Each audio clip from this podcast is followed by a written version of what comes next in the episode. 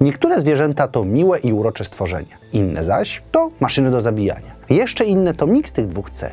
Jednak które zwierzęta są tymi najniebezpieczniejszymi? Warto na samym wstępie wspomnieć, że to, że zwierzę jest niebezpieczne, to nie jest jego wada czy element jakiegoś zła. To po prostu natura i najczęściej jest to odpowiedź na nasze akcje. Zwierzęta nie wiedzą, że mogą przenosić choroby, a także jeśli czują się zagrożone, to po prostu się bronią, atakując nas. Podchodząc zbyt blisko, naruszając ich terytorium, czy po prostu źle się z nimi obchodząc, ryzykujemy, że te w odpowiedzi nas zaatakują, bo to normalny dla nich mechanizm i nie powinniśmy ich za to winić. No bo to tylko element ich natury, a ta jest brutalna i śmiertelnie niebezpieczna dla wszystkich, którzy chcą się nią bawić. Jeśli chcemy wybrać to zwierzę, które jest faktycznie niebezpieczne, możemy zerknąć na kilka różnych parametrów. Pierwszy z nich to oczywista statystyka tego, które zwierzę zabija najwięcej ludzi rocznie. I tutaj na szczycie znajduje się komar.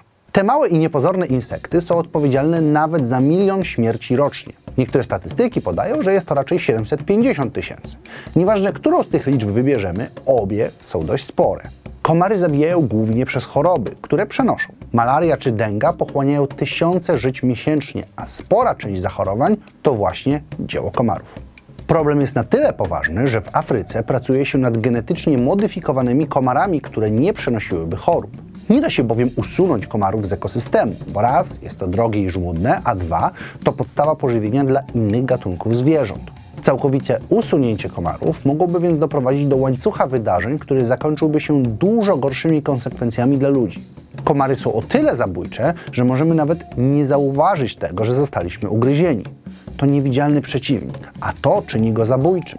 No bo kiedy zaczniemy mieć objawy niektórych chorób, to może być już za późno. Dalej na liście, poza rzecz jasna człowiekiem, znajdziemy węże.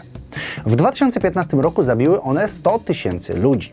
Winny jest zazwyczaj ich jad, który w wyniku ugryzienia przedostaje się do naszego organizmu i dość szybko może nas zabić. Często brak jest nawet antidotum na niektóre gatunki, co jeszcze bardziej utrudnia leczenie. Śmierci mają miejsce w praktycznie każdym miejscu na świecie, gdzie występują jadowite węże. Najwięcej ugryzień i śmierci nimi spowodowanymi jest w Azji, a dokładniej w Indochinach. Raporty wyróżniają Bangladesz jako miejsce, gdzie dochodzi do największej ilości przypadków. Jest to spowodowane zarówno dużą ilością gatunków węży, jak i temu, że kraj ten nie ma odpowiedniej opieki zdrowotnej, co naturalnie zwiększa śmiertelność. Jednak na całym świecie istnieje element wspólny, a mianowicie to, że o ugryzienie najłatwiej z dala od miasta i najczęściej narażeni są rolnicy czy inne osoby pracujące na łonie natury. Węże są przystosowane do ukrywania się w roślinności i wyskakiwania na nieświadome ofiary. Ugryzienie to odruch obronny, a człowiek jest zazwyczaj większy od jadowitych węży, co działa na nie niejako motywująco. No by nie dać się wężowi, trzeba po prostu patrzeć pod nogi i ręce, a także być poinformowanym, jakich gatunków można się spodziewać. Wtedy, nawet w razie ugryzienia, możemy przekazać te informacje, co na pewno pomoże znaleźć antidotum. Kolejne na liście są psy. Nasi czworonożni przyjaciele nie zawsze są do nas dobrze nastawieni. Według różnych szacunków mogą zabijać one aż 25 tysięcy ludzi rocznie. Bardzo duża część tych śmierci to jednak efekt wścieklizny. Według niektórych raportów nawet 99% przypadków wścieklizny u ludzi jest spowodowana przez psy. To choroba, która jest w 100% śmiertelna i nawet jedno niepozorne ugryzienie może nas bardzo szybko zabić. Bo jeśli chodzi o same ataki, czy śmierć spowodowaną bezpośrednio przez obrażenia zadane przez psy, to jest ich stosunkowo niewiele. Mówimy tu o na przykład 49 odnotowanych przypadkach w Polsce w latach 1995 do 2016 roku. W USA liczba ta nie przekracza 50 przypadków rocznie. Więc raz jeszcze na naszej liście znajduje się nie do końca zwierzę, a choroba przez nie przenoszona. Nie ma co się dziwić. To właśnie te niepozorne i niespodziewane warunki są najbardziej śmiertelne. No bo widząc na przykład takiego słonia, wiemy, żeby się do niego nie zbliżać. Inaczej możemy podzielić los kilkuset ludzi rocznie, którzy giną właśnie od obrażeń zadanych przez słonie. Najwięcej wypadków odnotowuje się w Indiach, co nie jest dziwne, zważywszy, że zwierzęta te są tam często wykorzystywane do pracy. Jeśli chodzi o metody zabijania, to słonie nie wykazują się zbytnią finezją i najczęściej wykorzystują swoją ogromną masę i siłę i albo tratują ludzi, albo chwytają ich i wielokrotnie uderzają o powierzchnię. Bezpośrednie starcie ze słoniem jest więc po prostu niewskazane. Jeśli popatrzeć na statystyki śmierci związanych z bezpośrednio zadanymi obrażeniami, to na podium wysuną się nam krokodyle. Według różnych raportów zabijają one około tysiąca ludzi rocznie, głównie w zbiornikach wodnych. Podobnie jest z hipopotamami. Oba te gatunki wykorzystują fakt, że są od nas większe, silniejsze i sprawniejsze w wodzie, często zadając nam rozległe obrażenia, topiąc nas i doprowadzając do wykrwawienia się. Według niektórych raportów krokodyle nilowe są odpowiedzialne za kilka setek śmierci rocznie.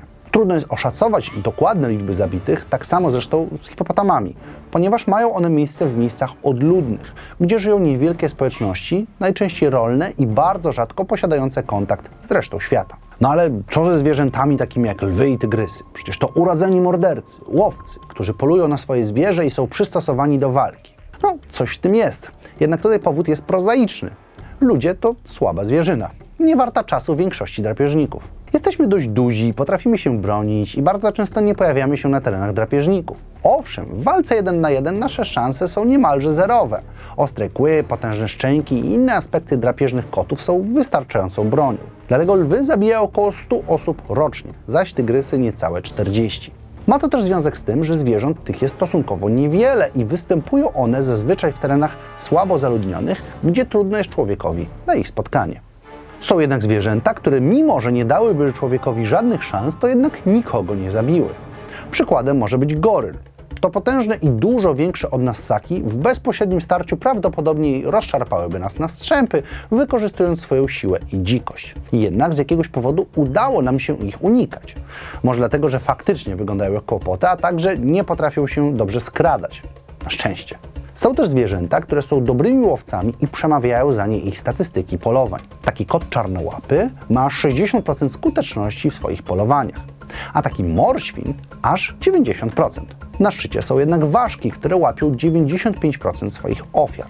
Oznacza to, że są to dość groźne zwierzęta, jednak nie dla ludzi, a dla swoich naturalnych wrogów i ofiar.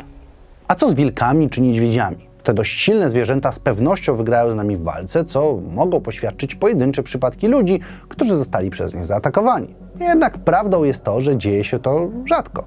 Czemu? Ponieważ raz, że my sami unikamy tych zwierząt, wiemy, że nie można z nimi zadzierać, a dwa, że te zwierzęta wiedzą to samo i omijają nas, nie podchodzą i nie inicjują kontaktu. Po prostu świadome zagrożenia płynącego od ludzi i z tego powodu będą częściej próbowały nas przegonić czy ostraszyć niż atakować dużo łatwiej nam o rany od zwierząt, które spotykamy na co dzień. Psy, koty, pszczoły, a także od tych, od których nie spodziewamy się ataku, jak jeleni czy saren. Po prostu często traktujemy te zwierzęta pobłażliwie, źle i ignorujemy ich siłę. Przykładem mogą być właśnie psy, które źle chowane i traktowane będą gryzły i atakowały. Koty tak samo. Nie cofną się przed podrapaniem swojego właściciela, gdy coś im się nie spodoba. Nawet przypadkiem mogą zrobić nam krzywdę, czego przykładem może być koń, który jeśli nadepnie nam na stopę, może ją solidnie uszkodzić, mimo że nie zamierzał. Trudno jest jednak jednoznacznie stwierdzić, które zwierzę rani nas najczęściej, a niekoniecznie zabija. No, osobiście obstawiam, że insekty są tutaj na szczycie ze względu na ich ilość w naszym świecie. Jednak psy i koty są również mocnymi pretendentami. Za jedno z najniebezpieczniejszych zwierząt na świecie uchodzi orka. Według wielu badaczy to perfekcyjni myśliwi, istoty zdolne do polowań nawet na dużo większe od siebie ofiary. Są one jedynymi zwierzętami, które są w stanie zagrozić nawet łosiom, bo te czasami pływają. Orki są tak doskonałymi łowcami, że zwykłe ataki nie sprawiają im przyjemności, więc często bawią się swoim jedzeniem. Istnieją materiały pokazujące orki, które wystrzeliwują foki w powietrze, czy przerzucają je między sobą, co robią tylko i wyłącznie jako formę zabawy. Na nasze szczęście jednak orki nie polują na ludzi, bo prawdopodobnie byłyby w tym całkiem dobre. Wielu ludzi mogłoby powiedzieć, że idealnym zabójcą w wodzie jest też rekin. Jednak te wypada dość blado w porównaniu z krową. O tym, że krowy zabijają rocznie więcej ludzi niż rekiny, mówiłem w odcinku o statystykach. Skąd to wynika? No, odpowiedź jest prozaiczna. Kiedy ostatnio spotkaliście się z rekinem? A z krową. Krów jest więcej i przebywają one w naszych środowiskach. Ludzie, którzy umierają od obrażeń zadanych przez krowy, denerwują je i ignorują zagrożenie, jakie stwarzają. A przecież to kilkaset kilo masy szarżującej na nas z pełną prędkością wyrządzi nam krzywdę. Zwłaszcza jeśli dodamy do tego rogi na ich głowach, które w tych warunkach po prostu nas przebiją. Zdarzają się też często przypadki stratowań, czy po prostu kopnięć, które jeśli trafią w odpowiednie miejsce, to mają spore szanse, aby nas zabić. Jeśli znacie jeszcze jakieś przykłady zwierząt, które są niezwykle niebezpieczne, dajcie znać w komentarzu. Ja Wam w tym czasie bardzo serdecznie dziękuję. Mam nadzieję, że widzimy się w każdy piątek. Trzymajcie się ciepło. Cześć!